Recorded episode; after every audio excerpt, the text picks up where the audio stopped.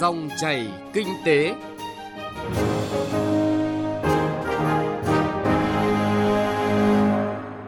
Quý vị và các bạn đang nghe dòng chảy kinh tế trên kênh Thời sự VV1 của Đài Tiếng Nói Việt Nam. Chương trình hôm nay có những nội dung đáng chú ý sau. Ngân hàng nhà nước tăng lãi suất điều hành, giảm áp lực tỷ giá, kiểm soát lạm phát, ổn định vĩ mô. Quản lý thuế thương mại điện tử, phương pháp nào là tối ưu? Thưa quý vị và các bạn, từ ngày 23 tháng này, các mức lãi suất điều hành mới bắt đầu được áp dụng. Về cơ bản, các mức lãi suất huy động đều tăng hơn so với mặt bằng cũ là 1%. Tuy nhiên, ngành ngân hàng sẽ tiếp tục tiết kiệm chi phí hoạt động để ổn định, phấn đấu giảm lãi suất cho vay. Đây là khẳng định của đại diện Ngân hàng Nhà nước tại cuộc họp báo quý 3 vừa diễn ra. Phóng viên Bảo Ngọc thông tin chi tiết nội dung này. Theo Ngân hàng Nhà nước, ngay sau Cục Dự trữ Liên bang Mỹ Fed tăng lãi suất thêm 0,75 điểm phần trăm, các ngân hàng trung ương nhiều nước đã có động thái tương tự. Các nước quanh Việt Nam cũng có động thái tăng lãi suất ngay lập tức như Ngân hàng Trung ương Philippines, Indonesia cùng tăng lãi suất từ 3,75% lên 4,25%. Với Việt Nam, Ngân hàng Nhà nước cũng đã quyết định tăng thêm 1 điểm phần trăm tất cả lãi suất điều hành, tăng 0,3% đối với trần lãi suất có kỳ hạn dưới 1 tháng và 1% với kỳ hạn 1 tháng đến 6 tháng từ ngày 23 tháng 9. Đây là lần đầu tiên Ngân hàng Nhà nước tăng lãi suất sau 2 năm. Theo các chuyên gia, việc tăng lãi suất này là phù hợp trong bối cảnh hơn 90 ngân hàng trung ương trên thế giới đã tăng lãi suất để đối phó với lạm phát. Ông Võ Trí Thành, Viện trưởng Viện Nghiên cứu Phát triển Thương hiệu và Cạnh tranh cho biết. Lãi suất điều hành tăng ở mức tăng tương đối nhỏ. Và nếu mà so với các nước thì cũng là nhỏ hơn rất nhiều. Và như vậy thì nó vẫn phù hợp cái quá trình hiện nay mà mình mong muốn tức là vừa giữ vững ổn định, tương đối ổn định kinh tế vĩ mô nhưng mà vẫn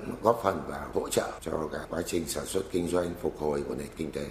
Thống kê từ Ngân hàng Nhà nước cho biết đến nay có 257 đợt tăng lãi suất trên toàn cầu, so với cả năm 2021 là 113 lượt tăng. Đáng chú ý sau 5 lần tăng, Fed đã đưa lãi suất dao động lên mức 3 đến 3,25%.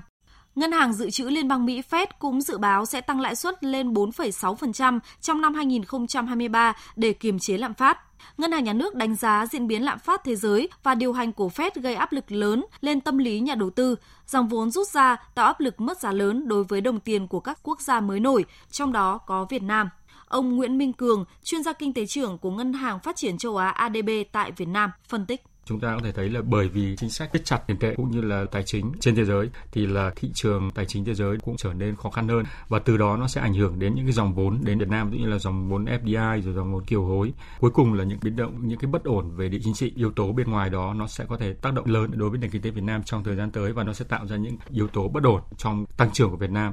Tính đến sáng ngày 20 tháng 9 năm nay, so với thời điểm cuối năm 2021, các đồng tiền mất giá mạnh so với đồng đô la Mỹ là bạc Thái mất 11,95%, Yên Nhật mất 25,18%, Euro mất 13,49%, bảng Anh mất 20,02%. Ông Phạm Chí Quang, Phó vụ trưởng vụ chính sách tiền tệ Ngân hàng Nhà nước cho biết, trong bối cảnh lạm phát toàn cầu tăng cao thì áp lực lạm phát tại Việt Nam là rất lớn bởi nền kinh tế có độ mở cao, kim ngạch xuất nhập khẩu lên đến gần 190% GDP. Nếu tiếp tục giữ mặt bằng lãi suất ổn định quá lâu trong bối cảnh mặt bằng thế giới biến động mạnh sẽ gây áp lực lên tỷ giá và bất ổn kinh tế vĩ mô. Thời gian qua, ngân hàng nhà nước đã điều hành, cố gắng điều hành làm sao để cho đồng tiền của chúng ta giữ được cái giá trị ổn định theo đúng cái nguyên lý ổn định giá trị đồng tiền và từ đó thì chúng ta ổn định được lạm phát. Về mặt nguyên lý kinh tế, chúng ta không thể cùng một lúc đồng thời ổn định lãi suất và tỷ giá. Cái đấy là điều bất khả thi và không thể làm được. Cho nên chính vì thế thì tất cả các ngân hàng trung ương trên thế giới khi phép tăng nhanh cái lộ trình thắt chặt chính sách tiền tệ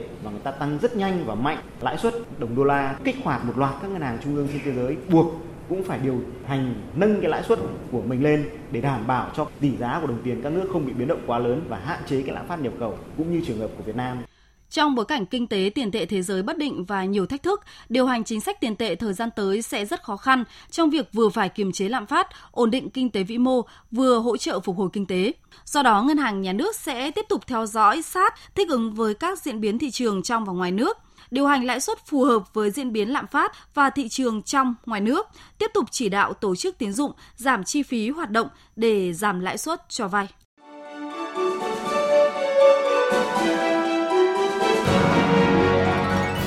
Dòng chảy kinh tế, dòng chảy cuộc sống.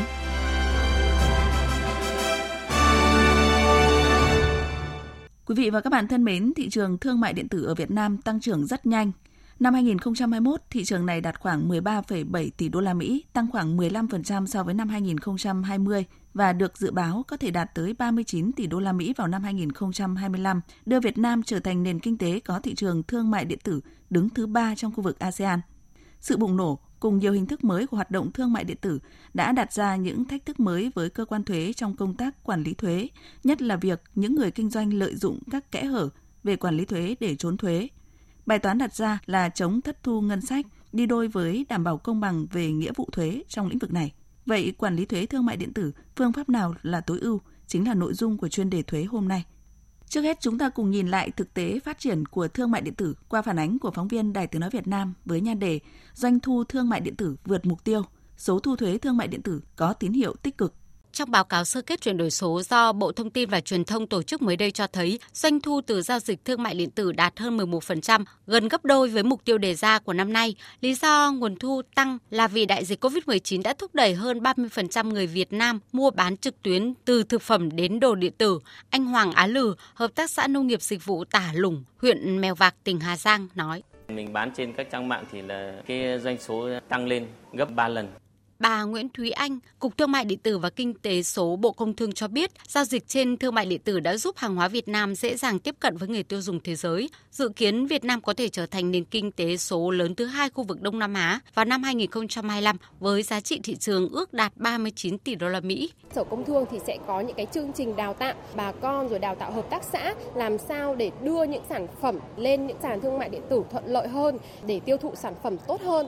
Theo Tổng cục Thống kê, chuyển đổi số của Việt Nam 6 tháng qua cũng có nhiều kết quả nổi bật khác như tỷ lệ người dân từ 15 tuổi có tài khoản thanh toán đạt 66%, vượt kế hoạch đề ra là 65%, số lượng doanh nghiệp công nghệ số ước đạt hơn 67.000 doanh nghiệp, doanh thu an toàn thông tin mạng đạt hơn 1.400 tỷ đồng, tăng hơn 48% so với cùng kỳ năm trước. Hiện nay Việt Nam có 139 đơn vị chủ sở hữu sàn giao dịch thương mại điện tử, trong đó có 41 sàn thương mại điện tử bán hàng, 98 sàn thương mại điện tử cung cấp dịch vụ và 3 công ty đối tác của các nhà cung cấp nước ngoài, tương ứng với số lượng khách hàng trung bình truy cập các sàn là khoảng 3,5 triệu lượt khách một ngày. Về kết quả số thu từ hoạt động thương mại điện tử thời gian qua, thông qua các tổ chức tại Việt Nam khai thay, nộp thay thuế nhà thầu từ năm 2018 đến ngày 14 tháng 7 đạt hơn 5.400 tỷ đồng, tốc độ thu bình quân đạt 130%, số thu trung bình đạt khoảng 1.200 tỷ đồng một năm. Về những giải pháp quản lý thuế thương mại điện tử, bà Nguyễn Thị Lan Anh, vụ trưởng vụ doanh nghiệp nhỏ và vừa cá nhân hộ kinh doanh Tổng cục Thuế cho biết.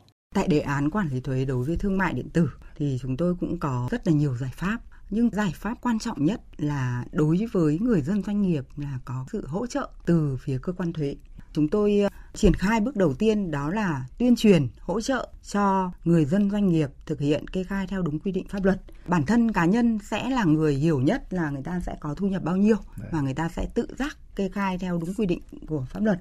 Và trường hợp thứ hai đó là chúng tôi có những cái nguồn cơ sở dữ liệu. Ngoài cơ sở dữ liệu trong ngành ra thì chúng tôi có phối hợp với các cơ quan ban ngành có liên quan trong việc xây dựng cơ sở dữ liệu cho công tác quản lý thuế ví dụ như là xây dựng sàn, xây dựng một cổng thông tin điện tử của cơ quan thuế mà có thể là nhận các thông tin từ các sàn giao dịch thương mại điện tử. Từ đó, phân tích rủi ro, có thể áp dụng công nghệ trí tuệ nhân tạo vào để có được một cái dữ liệu cho công tác quản lý thuế, từ đó cung cấp cho các cơ quan thuế địa phương để quản lý theo quy định pháp luật. Và chúng tôi cũng tăng cường cảnh báo cho doanh nghiệp, cho người dân nếu trong trường hợp họ kê khai thiếu. Và cụ thể cũng có những công tác phối hợp rất nhiều, những cái ban ngành các cơ quan có liên quan quản lý thuế đối với hoạt động thương mại điện tử. Số liệu thống kê gần đây cho thấy lượng khách truy cập mua sắm trên các sàn thương mại điện tử hiện tăng hơn 150% so với cùng kỳ năm trước. Số lượng người truy cập các sàn cũng tăng trưởng ấn tượng với con số 3,5 triệu lượt khách một ngày. Theo đó, Việt Nam trở thành nền kinh tế có thị trường thương mại điện tử đứng thứ ba trong khu vực ASEAN.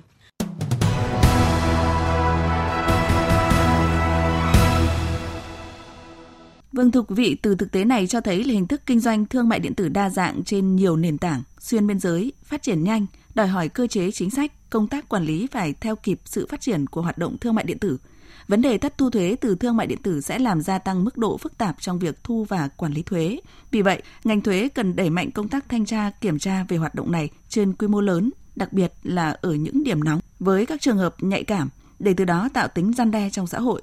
đẩy mạnh công tác thanh tra, kiểm tra, xây dựng bộ phận thu thuế chuyên ngành có chuyên môn cao về nghiệp vụ cũng như công nghệ thông tin để có thể hỗ trợ truy vết, phân tích, tổng hợp, ngăn chặn các lỗ hổng về thu thuế đối với hoạt động thương mại điện tử, đặc biệt là hoạt động cung cấp dịch vụ xuyên biên giới. Đồng thời, cần đẩy mạnh hợp tác quốc tế để có thể trao đổi thông tin cũng như chia sẻ kinh nghiệm thu thuế thương mại điện tử được hiệu quả. Trong đó, cần quan tâm đến vấn đề bắt buộc đăng ký thuế và khai thuế tại Việt Nam của những nhà mạng xuyên biên giới không có cơ sở thường trú tại nước ta.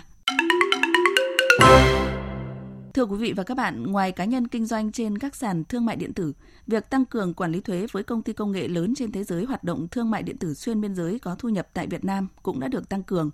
Kết quả từ khi triển khai từ tháng 3 cho đến cuối tháng 8 năm nay đã có 30 nhà cung cấp đăng ký kê khai thuế thành công với tổng số thuế khoảng 20 triệu đô la Mỹ. Đây là tín hiệu tích cực trong công tác quản lý thuế thương mại điện tử và kinh doanh trên nền tảng số nói chung. Việc bổ sung đổi mới quy định về trách nhiệm của các bên khi hoạt động là hết sức cần thiết để có thể thu đúng, thu đủ, tạo thuận lợi cho cả người nộp thuế và cơ quan quản lý thuế. Thay vì hàng trăm nghìn cá nhân trực tiếp khai thuế với cơ quan thuế thì chỉ cần một đầu mối là sàn thương mại điện tử khai nộp thuế thay để cắt giảm các thủ tục hành chính. Trong bối cảnh trên 80% các sàn thương mại điện tử đều trả lời là đang lỗ và sẽ tiếp tục lỗ trong những năm tới đây, quy định này liệu có tạo thêm gánh nặng cho các sàn thương mại điện tử hay không? Về nội dung này, phóng viên Đài Tiếng Nói Việt Nam có cuộc trao đổi với ông Bùi Ngọc Tuấn, Phó Tổng Giám đốc Dịch vụ Tư vấn Thuế Deloitte Việt Nam. Mời quý vị và các bạn cùng nghe.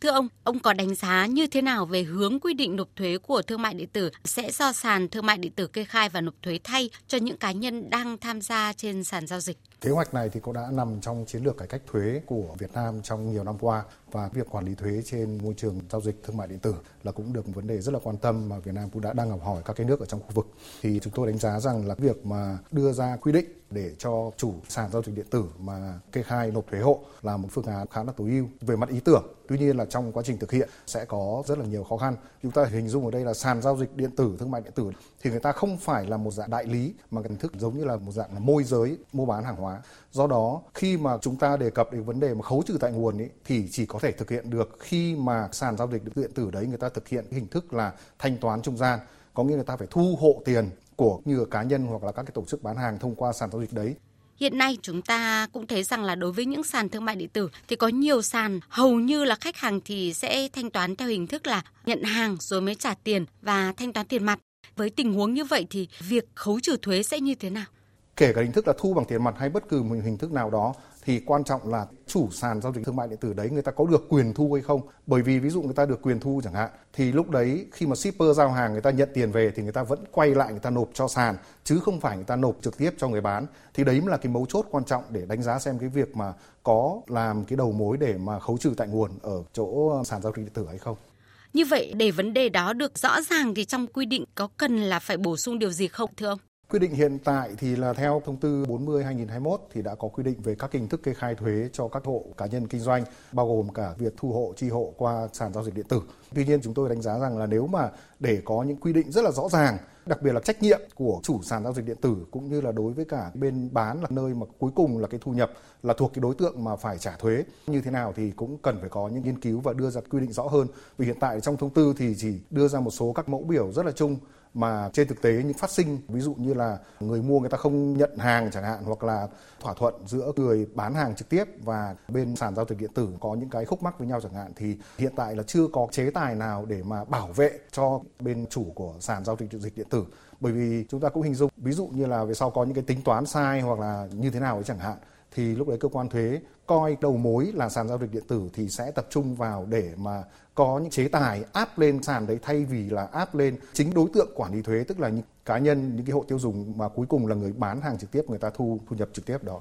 Vâng, theo khảo sát của Liên đoàn Công nghiệp và Thương mại Việt Nam cho thấy là khoảng 80% các sàn thương mại điện tử hiện nay là kinh doanh đang lỗ và có thể là tiếp tục lỗ trong những năm tới. Vậy thì liệu rằng là khi mà quy định được đưa ra thì có tạo thêm gánh nặng hay không? Chắc chắn là sẽ tạo thêm gánh nặng bởi vì hiện tại thì như chúng tôi cũng đã có những tư vấn rồi là trao đổi với các sàn giao dịch điện tử lớn ở trên thị trường chẳng hạn, thì các thông tin đầu vào lúc mà người bán hàng người ta mở một cái shop ở trên sàn giao dịch điện tử chẳng hạn thì thông tin nó rất là chung chung tổng thể không có những thông tin bắt buộc để mà phục vụ cho công tác mà quản lý thông tin cho cái việc mà nếu trong tương lai cơ quan thuế có yêu cầu kê khai nộp hộ thì đấy sẽ làm khó khăn. Bây giờ nếu mà bổ sung những thông tin để mà hỗ trợ cho cái việc quản lý thuế của cơ quan thuế chẳng hạn thì chắc chắn là các cái sàn giao dịch điện tử sẽ phải đầu tư thêm rất là nhiều về thay đổi công nghệ, về thay đổi các hệ thống rồi là các app ở trên điện thoại rồi các phương tiện điện tử chẳng hạn để người dùng người ta có thể xử lý rồi là cũng phục vụ cho cái việc sau mà tổng kết rồi là đối chiếu số liệu giữa bên sàn và các cá nhân mà người ta có mở các cái shop ở trên đấy để bán hàng để có thể tính toán ra xem trên thực tế là thuế đã khấu trừ là bao nhiêu rồi là đã tính toán các thứ trên cơ sở như thế nào theo các phiếu mua hàng rồi là bán hàng vân vân. Thứ hai là cũng về mặt con người. Theo chúng tôi trao đổi một số các sàn giao dịch điện tử thì trong thời gian qua mặc dù là cơ quan thuế cũng chưa đặt nặng chế tài để thông qua sàn giao dịch điện tử để thực hiện việc thu thuế hộ như vậy, tuy nhiên là thông qua đó thì cơ quan thuế cũng yêu cầu các sàn giao dịch điện tử là phải có những trao đổi với cả các cá nhân bán hàng đó để người ta thực hiện theo các quy định. Thì bản thân các sàn giao dịch điện tử đó người ta cũng đang thực hiện một cái chức năng giống như là phải đi trả lời các cái vướng mắc liên quan đến tính toán rồi các cái vấn đề về kê khai, các cái form mẫu áp dụng, vân vân. Đối với cả những cá nhân mà người ta bán hàng, người ta mở shop ở trên các cái sàn giao dịch điện tử đó. Cho nên là những tốn kém thêm về mặt thời gian cũng như các cái bộ phận chức năng phải thành lập riêng để mà hỗ trợ cho những cái đối tượng mà người ta bán hàng trên sàn giao dịch điện tử đấy, nó cũng sẽ làm gánh gánh nặng rất là lớn đối với cả các sàn giao dịch điện tử. Vâng thưa ông Tuấn, trong trường hợp mà các sàn thương mại điện tử kê khai và nộp thay cho người bán nhưng mà không đủ công cụ yêu cầu người bán là trả lại tiền thuế mà sàn đã ứng trước thì xử lý như thế nào? Bắt buộc là phải có quy định là sàn giao dịch điện tử phải là nơi thu hộ tiền tức là toàn bộ cái khoản thanh toán kể cả hình thức thanh toán theo COD hoặc là chuyển khoản hoặc là thanh toán thẻ vân vân thì tất cả tiền đồ về phải thông qua sàn giao dịch điện tử đó bởi vì nếu mà sàn giao dịch điện tử không phải là người trực tiếp thu tiền thì sẽ không có cơ sở nào để mà tính toán thuế, cũng như là trong trường hợp ví dụ như là tiền chạy thẳng đến nhà cung cấp chẳng hạn, thì lúc đấy không thể có yêu cầu, sẽ hơi vô lý đối với cả sàn giao dịch điện tử, không phải là người trực tiếp sở hữu sản phẩm đó để mà bán hàng mà lại phải ứng tiền ra trước để mà nộp tiền thay cho người bán hàng. Vậy khi mà các sàn thương mại điện tử trở thành một trung gian thanh toán, như ông vừa chia sẻ, thì vai trò quản lý các hoạt động của sàn thương mại điện tử đó cũng sẽ phải được tăng cường như thế nào thưa ông? Quản lý thì nó sẽ liên quan cái chuyện là phải đưa ra được cơ chế hoặc là cái quy chế để cho từ đầu vào. Khi mà một cá nhân người ta muốn bán hàng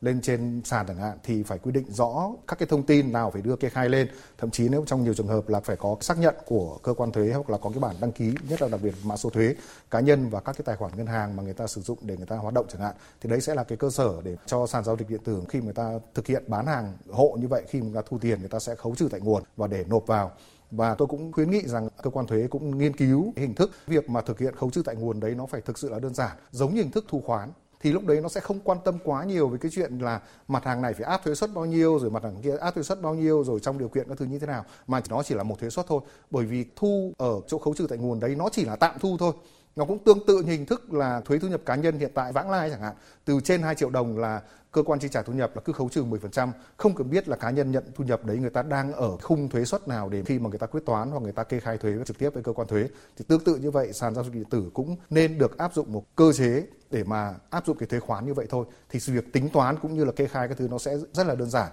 và về sau đối chiếu với cả các nhà cung cấp hoặc là nhà bán hàng trên sàn giao dịch điện tử này cũng sẽ dễ dàng hơn rất là nhiều. Vâng, xin cảm ơn ông. Thưa quý vị và các bạn, nội dung về quản lý thuế thương mại điện tử phương pháp nào là tối ưu với cuộc phỏng vấn của phóng viên Đài Tiếng Nói Việt Nam và ông Bùi Ngọc Tuấn, Phó Tổng Giám đốc Dịch vụ Tư vấn Thuế Deloitte Việt Nam cũng đã kết thúc dòng chảy kinh tế hôm nay. Chương trình do biên tập viên Bảo Ngọc và nhóm phóng viên kinh tế phối hợp thực hiện. Xin kính chào và hẹn gặp lại quý vị và các bạn trong các chương trình sau.